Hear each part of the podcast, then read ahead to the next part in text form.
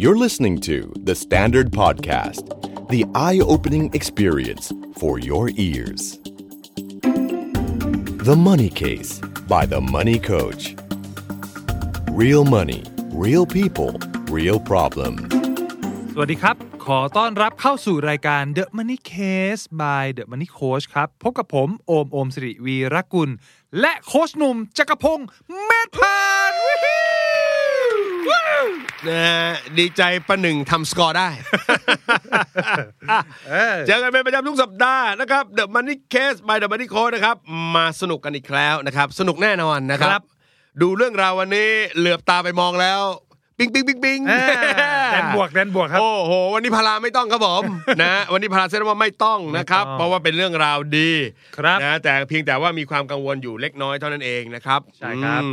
จริง ๆ เราก็คาดหวังนะครับว่า ครับ ผู้ฟัง The Money Case เนี่ยนะ พอคนฟังขยับขยายกันไปเรื่อย อืม ๆ รู้เรื่องการเงินกันมากขึ้นเรื่อยๆ นะ สุดท้ายก็จะมีแบบอย่างนี้ เออ พี่หนุ่มครับมีเงินอยู่ 12 ล้านไม่รู้จะเอาไปไว้ไหนครับผม โอ้ย นี่ แทบจะส่งเบอร์บัญชีไปเลยครับ โอนมาสิครับผ เอ ม อโอนมาโอนมาครับผมอ่า นะก็เป็นเรื่องราวการเงินที่แหมอยากให้เห็น มีเยอะๆ เป็น เออ เชิงบวกนะครับ วัน ครับ นี้โอ้โห ไม่ต้องบวกลบคูณหารครับโอม ครับ บวกแน่นวนฮะ บวกบวกเนี่ย ครับผม แน่นอนครับผม เรื่องราวโอ้โหแล้วพี่ชอบเมื่อกี้อ่านแวบ เออ ๆ เพราะเป็นเรื่องของข้าราชการ เออ ที่คนเขาชอบพูดกันบอกว่า ไม่พอใช้ไม่พอใช้ นี่ บ้าหรือเปล่า ต้องมาฟังต้อง ดู มา เคสนี้ ฟัง นะครับ อ่า จัดไปครับพี่โอมครับ ครับผม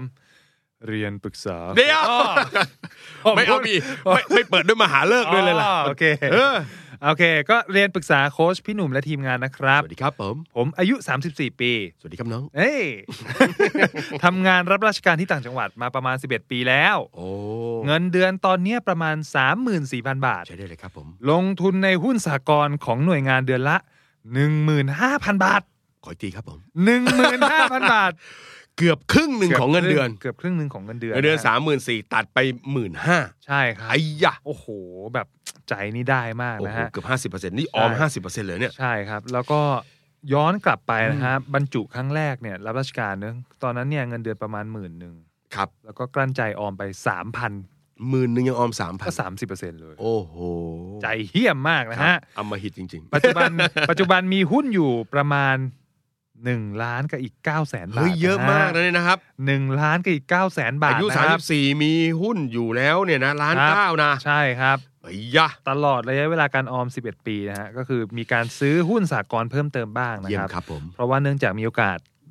เดินทางไปทำงานต่างประเทศด้วยจำนวนสองครั้ง อืม อ่าอะไรอย่างเงี้ยแล้วก็ได้รับเงินเดือนจากองค์กรที่ไปทำงานด้วย อ๋อก็มีเงินเก็บกลับมา ใช่ อัดเข้าไปอีก อัดเข้าไปอีกอะไรอย่างเงี้ย อื้อหือ เออส่วนรายได้ที่เหลือเนี่ย ก็มีการนำมาซื้อบ้านครับ ดูแลพ่อแม่และพี่สาวด้วย อุ้ยตรงกันข้ามกับเคสของเคส ก่อน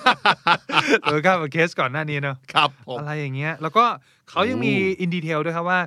สหกรณ์ที่ผมเป็นสมาชิกเนี่ยครับ มีอัตราผลเอ่อปันผลนะเฉลี่ยย้อนหลัง 5 ปี อยู่ที่ 7.8เปอร์เซ็นต์ ขอชื่อสากลหน่อยครับ เยอะนะ เยอะเยอะ เจ็ดจุดแปดเปอร์เซ็นต์นี่เยอะนะ เยอะครับ ครับผม แล้วก็เขาก็บอกเขาเขาเพิ่งมาใช้ทฤษฎีดอกเบี้ยทบต้นนะฮะสองปีที่ผ่านมาก็คือทบเงินปันผลออกไปคือ ปันผลออกมาปุ๊บ ไม่ใช้ ใส่เข้าไป อ่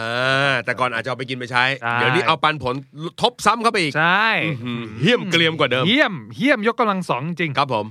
แล้วก็ผมเนี่ยมีเงินสำรองฉุกเฉินอยู่ครับ มีอยู่ประมาณ1นึ่งหนึ่งแสนอีกแปดหมื่นบาท เออ ก็คงเก็บไว้ประมาณเนี่ยหกเดือน ก็ถ้าเกิดว่าเขาเขาเขาเงินเดือนสามหมื่นสี่นะครับ เขาเขาออมไปหมื่นห้านะ อืม ก็เหลือกินใช้ประมาณหมื่นกว่า อืม ๆ นี่เงินสำรองนี่เกือบสิบเดือน เออเกือบสิบเดือน ไอ้ยะ สิบเดือนใช่ครับโอ้โหแล้วก็มีสลากททกสออีกนะครับหนึ่งแสนบาท ครับ อยู่ในกบขออีกสองแสนหกหมื่นบาท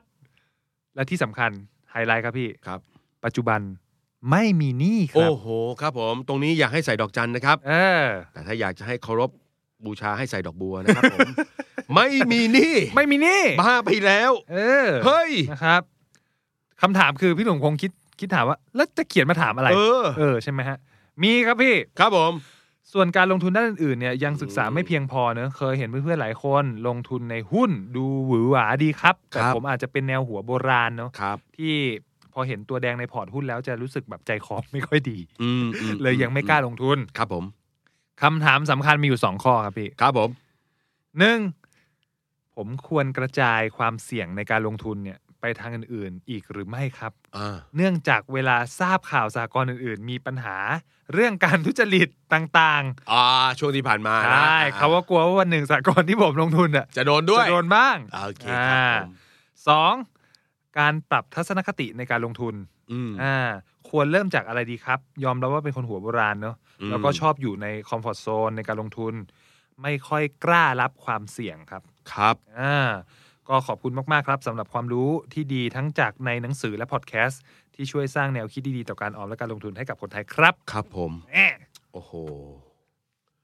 นี่เขาเป็นใครเขาเนี่ย นั่นสิครับ เยี่ยมจริง เยี่ยมมาก ๆนะดูดูอันนี้ก่อนเลยอัตราการออมของเขาเนี่ย ครับ ซึ่งตอนเนี้ยมีออมประจำอยู่ในหุ้นสากรณ์ ใช่ ของของสากรณ์ออมทรัพย์ที่เขาสังกัดงานหน่วยงานอยู่นะ ครับ แล้วมีกบขซึ่งก็ต้องหักทุกเดือนอยู่แล้ว ถูกต้อง เพราะฉะนั้นเนี่ยอัตราการออมหรือ saving rate ของน้องคนนี้เนี่ยห้าสิบเปอร์เซ็นต์แน่ ถูกต้อง ๆ ครึ่งหนึ่ง ครับ ต้องบอกงี้นะผลเอ่อถ้าคนออมได้ระดับห้าสิบเปอร์เซ็นต์วู้เยอะจริง เยอะจริงเขากินอะไร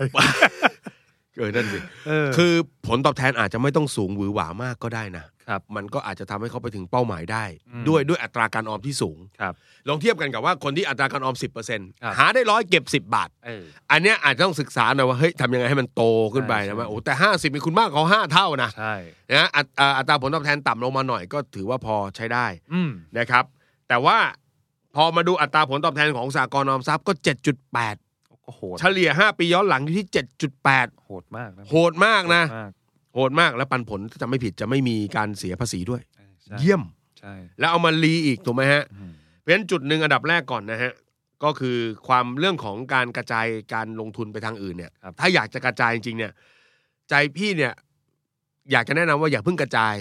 แต่ให้เช็คทบทวนเป้าหมายก่อน เออ ว่าไอ้ถ้าเราเก็บเงินแบบนี้ไปเรื่อยๆเนี่ย ครับ ปลายทางมันได้ตัวเลขที่เราพึงพึงพอใจ แล้วคิดว่าเลี้ยงดูตัวเองในวันเกษียณได้ไหม อืม พี่ว่าโจทย์นี้สำคัญกว่า ครับ สำคัญกว่าการที่แบบเฮ้ยเห็นเขาลงทุนอะไรหวือหวาแล้วอยากจะไปลงทุนบ้าง แล้วตัวเองก็บอกว่าเห็นพอร์ตติดลบแล้วก็แบบ โอ้โห ใจคอไม่ดี น่าจะไม่ค่อยดี อ่า เพราะฉะนั้นจริตเราอาจจะไม่ตรงกับความเสี่ยงอะ ครับ นะไม่ตรงกับความเสี่ยงประเภทหุ้นก็ได้ อืม นะเพราะฉะนั้นก่อนที่จะกระจายไปทางอื่นอยากชวนจะทบทวนเป้าหมายหน่อยว่า ค เอ รับ อเฮ้ยถ้าเราเก็บไปแบบนี้นะเออแล้วสะสมแบบนี้อัตราผลตอบแทนแบบนี้ทบต้นแบบนี้ปลายทางจะได้เงินประมาณเท่าไหร่ ครับ แล้วเราพอใจไหม อืม ถ้าเราพอใจอยู่ทำงานข้าราชการของเราไป ครับ ตัดออมแบบนี้ไป อืม ก็ถือว่าโอเค อืม นะฮะ ครับ ส่วนจะขยับไปตัวอื่นบ้างนะครับ อาจจะเพิ่มสลากบ้างไหมเผื่อมีโชค เออ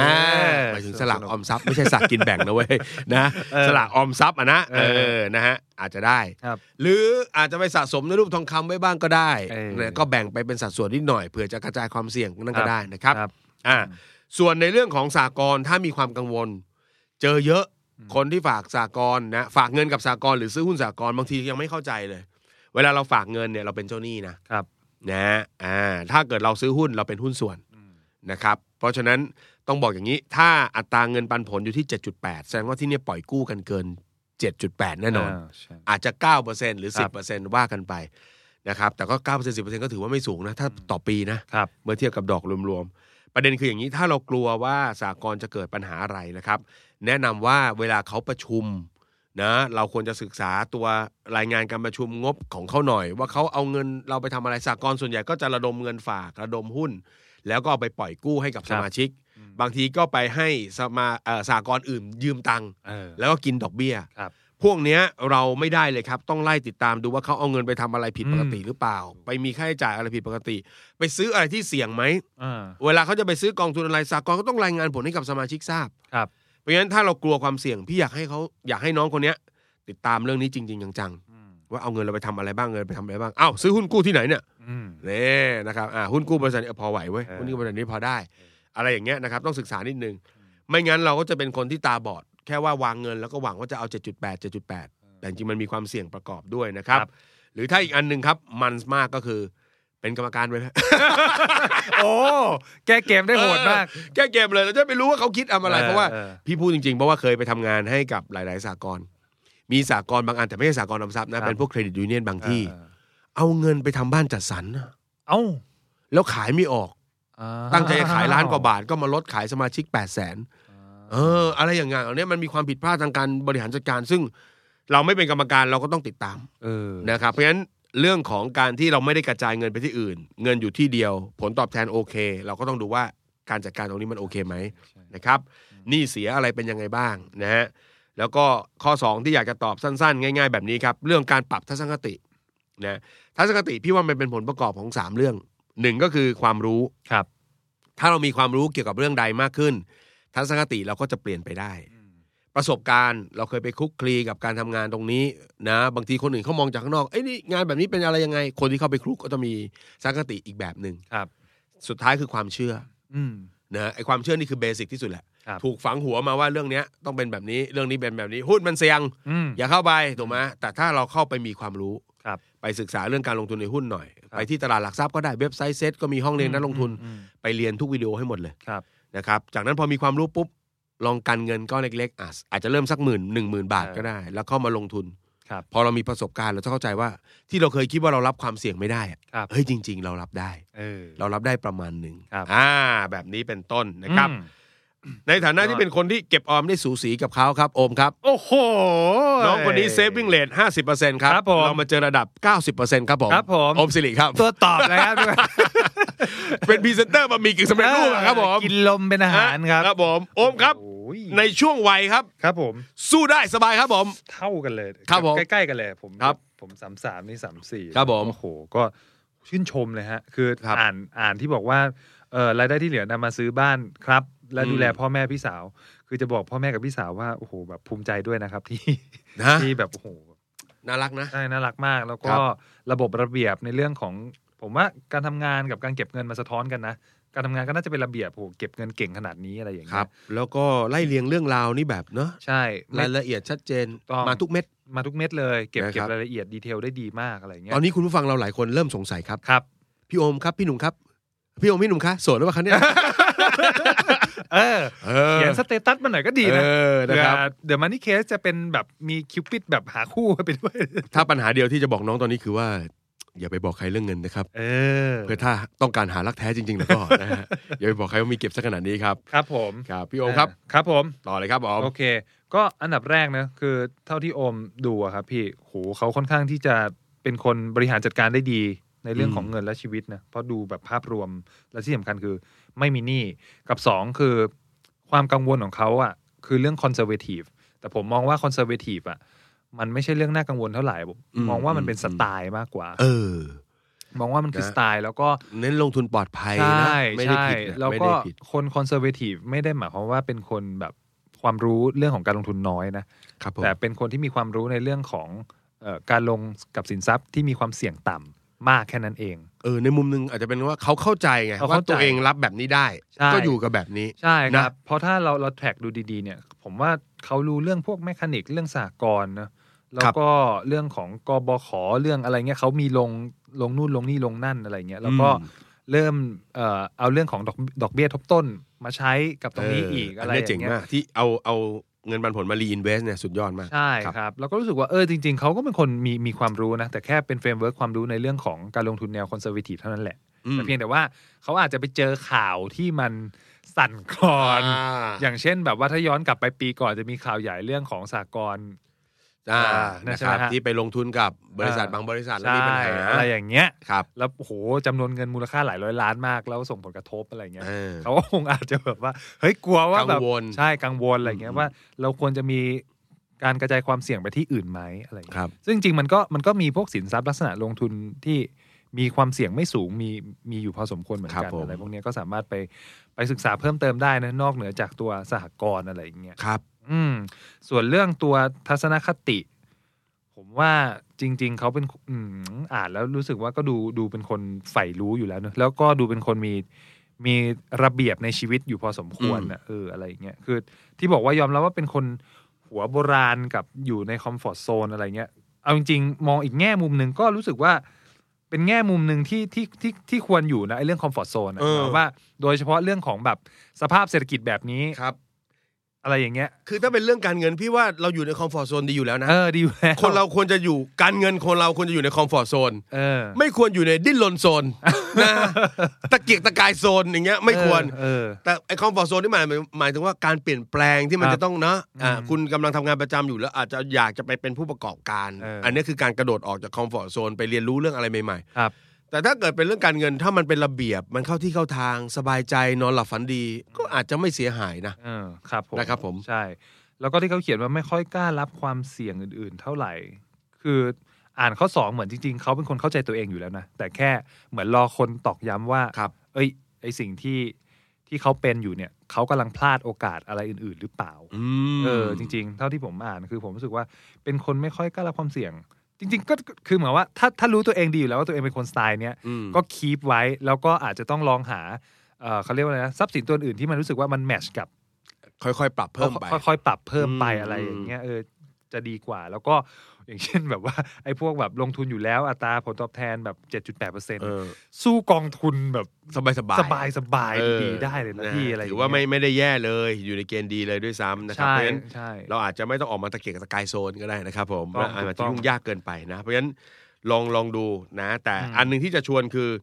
เอาละการเงินหลาย ๆ อย่างมันเข้าที่เข้าทาง นี่ ครับ ต้องจัดว่าเข้าที่เข้าทาเข้ามงาก ที่เข้าทางมาก ที่เหลือก็ลองแบ่งเวลา ๆอืม เราอาจจะบาลานซ์นะทัศนคติเราเนี่ยเราจะได้เริ่มบาลานซ์ความเชื่อเก่า ครับ ๆกับความรู้ใหม่ เออ ๆ และประสบการณ์ใหม่ เอามาเบรนหน่อย ๆอ่ามันต้องมาเบลนหน่อย ใช่ นะครับ ใช่ใช่ อ่า ใช่ครับ มันอาจจะไม่ต้องไปที่หุ้นทันที เออ มันอาจจะมาที่กองทุนอสังหาก่อนไหม เอ เอ อ อ ซึ่งมันเป็นเก็บเป็นค่าเช่า แล้ว ครั ก็ บ ได้เงินปันผลมาต่อเนื่อง ค่อยๆ แตะไปก็ อ่า ได้ มันอาจจะดีกว่าการที่มีความผันผวนทางราคาสูง ใช่ เออเพราะฉะนั้น ใช่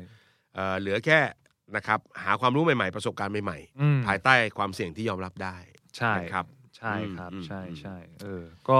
ถ้าจะไปกระโดดไปแบบว่า โอ้โหตลาดหุ้นเลย เขาก็เขียนว่าเห็น เห็นเปลี่ยนเป็นสีแดงสีเขียว เออจับหัวใจแน่นๆจับหัวใจแน่นๆนะครับ หัว อาจ แ จะไม่ไหวนะครับ ใช่ อ่า ครับเออก็ค่อยๆ แบบที่พี่หนุ่มบอกก็ได้ครับเออค่อยๆ แตะอย่าง ครับ เช่นแบ ผ บ ม ว่าลองกองทุนหน่อยระดับความเสี่ยงอาจจะไล่แบบ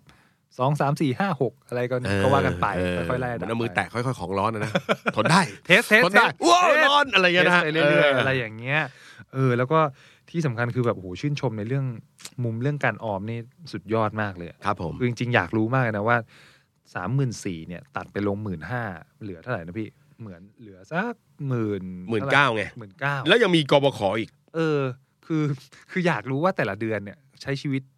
ยังไงกิน อืม อยู่อะไรยังไงบ้างเพราะว่าไม่ใช่หรอกเพราะว่าหลายครั้งที่เวลาเขียนมาในเรื่องของว่า มีเงินเดือนก้อนเท่านี้ตัดออมไปแบบเกือบห้าสิบเปอร์เซ็น อืม มีตัดไปอย่างอื่นด้วยอะไรเงี้ย นอกเหนือจากไอ้เรื่องการออมที่เราสนใจเราอยากรู้ไลฟ์สไตล์เหมือนกันนะ เออนะ เออว่าแบบ เขากินใช้ยังไงแต่อันนี้เขาเล่าว่าเขาอยู่ต่างจังหวัด เออ นะก็ไม่แน่ อา อา จ จ จะ จะมีสวนมีนะ อาจจะมีผักเผือกกินได้สบาย เอออ อะไรเงี้ยนะครับ ดีเหมือนกันนะ ออร์แกนิกไง เออ ชีวิตออ ย้าย ร์แก เลย นิ ไหม ก ย้ายเลยไหมล่ะนะ เออ เออ ดูประหยัดดีจังเลย ครับผม นะครับ แล้วก็ดูจากเนื้อเรื่องที่เขียนมาไม่ดูไม่ได้ดูมีความทุกข์มีอะไรเลย ม นะครับ น่าจะเป็นไลฟ์สไตล์ดีๆ ที่เหมือนคล้ายที่โอมว่า ใช่ นะครับ ครับ ก็ถ้ามีในครั้งหน้าแบบนี้เล่าไลฟ์สไตล์มานิดนึง อ่า นะครับ จะดีมากเลย เออตอน เผื่อชวนเราไปเที่ยวด้วย เรา ครั จะ บผม เผื่อแบบเราไปจังหวัดที่คุณอยู่ อันนี้มีผลประโยชน์ทับซ้อน นะฮะเออ อะไรอย่างนี้นะครับ เออเออ เอ่อตื่นเช้ามาผมก็ประมาณตีห้าครับผม โอ้โห ก็วิทย์น้ำจากท้องร่องร โอ้ ด โห ผักนะครับผม จากนั้นก็อาบน้ำแต่งตัว ครับผม นะครับกินอาหารเช้า หือ แล้วก็ขี่มอเตอร์ไซค์ไปทำงาน โอ้ย นี่ แม่ นะอะไรแบบนี้เราก็อยากได้ข้อมูลแบบนี้ด้วยนะครับ ก็อาจจะเป็นมุมมองที่เอ่อทำให้เราเห็นว่าชีวิตที่หลากหลายและแตกต่าง ก็สามารถมีผลลัพธ์ทางการเงินที่ดีแบบเดียวกัน แล้วก็แบบที่แต่ละคนพึงพอใจได้ ครับ นะครับก็หยิบมาเล่าให้พวกเราฟังกันบ้างนะครับ นอกเหนือจากข้อมูลทางการเงิน อืม นะครับก็จะ ผม เป็นประโยชน์กับทุกๆคนมากๆเลยนะครับ ครับ และนี่คือรายการ The Money Case by The Money Coach นะครับ ก็ขอบคุณทุกท่านมาก ๆสำหรับการติดตามนะครับ ทุกช่องทางของพอดแคสต์ฟังเราได้หมดเลยนะครับ ไม่ว่าจะเป็น Apple Podcast Podbean Spotify จุก อืม บล็อกดิ YouTube ซาวคลาวนะฮะ อ่า ฟังได้หมดเลยคที่รับ ไหนที่มีพอดแคสต์นะครับ ไปตรงที่ท็อปฮิตนะครับว่านะคนเขาฮิตกัน เจอไหม เจอ ฟูมันตั้งเยอะไม่เจอได้ยังไงล่ะ เจอเจอ มันต้งเจอเราสิฮะ เจอ นะครับผมนะแล้วก็ได้คุยเรื่องราวการเงินกันนะครับ ย้ำนะครับ เงินไม่ได้ส่วนสำคัญที่สุดของชีวิต แต่น่าจะเป็นสิ่งที่สนับสนุนให้ชีวิตมีความสุขได้นะครับ เพราะฉะนั้นการบริหารจัดการเงินที่ดีจะทำให้คุณมีความสุขนะครับ ก็ขอด้วยความขอบคุณจาก The Money Case by The Money Coach สัปดาห์นี้ผมก็โอมลาไปก่อนแล้วพบกันใหม่สัปดาห์หน้านะครับวันนี้ลาไปก่อนสวัสดีครับ สวัสดีครับ ติดตามทุกรายการของ The Standard Podcast ทาง Spotify, YouTube และทุกที่ที่คุณฟัง podcast ได้แล้ววันนี้ The Standard Podcast. Eye opening for your ears.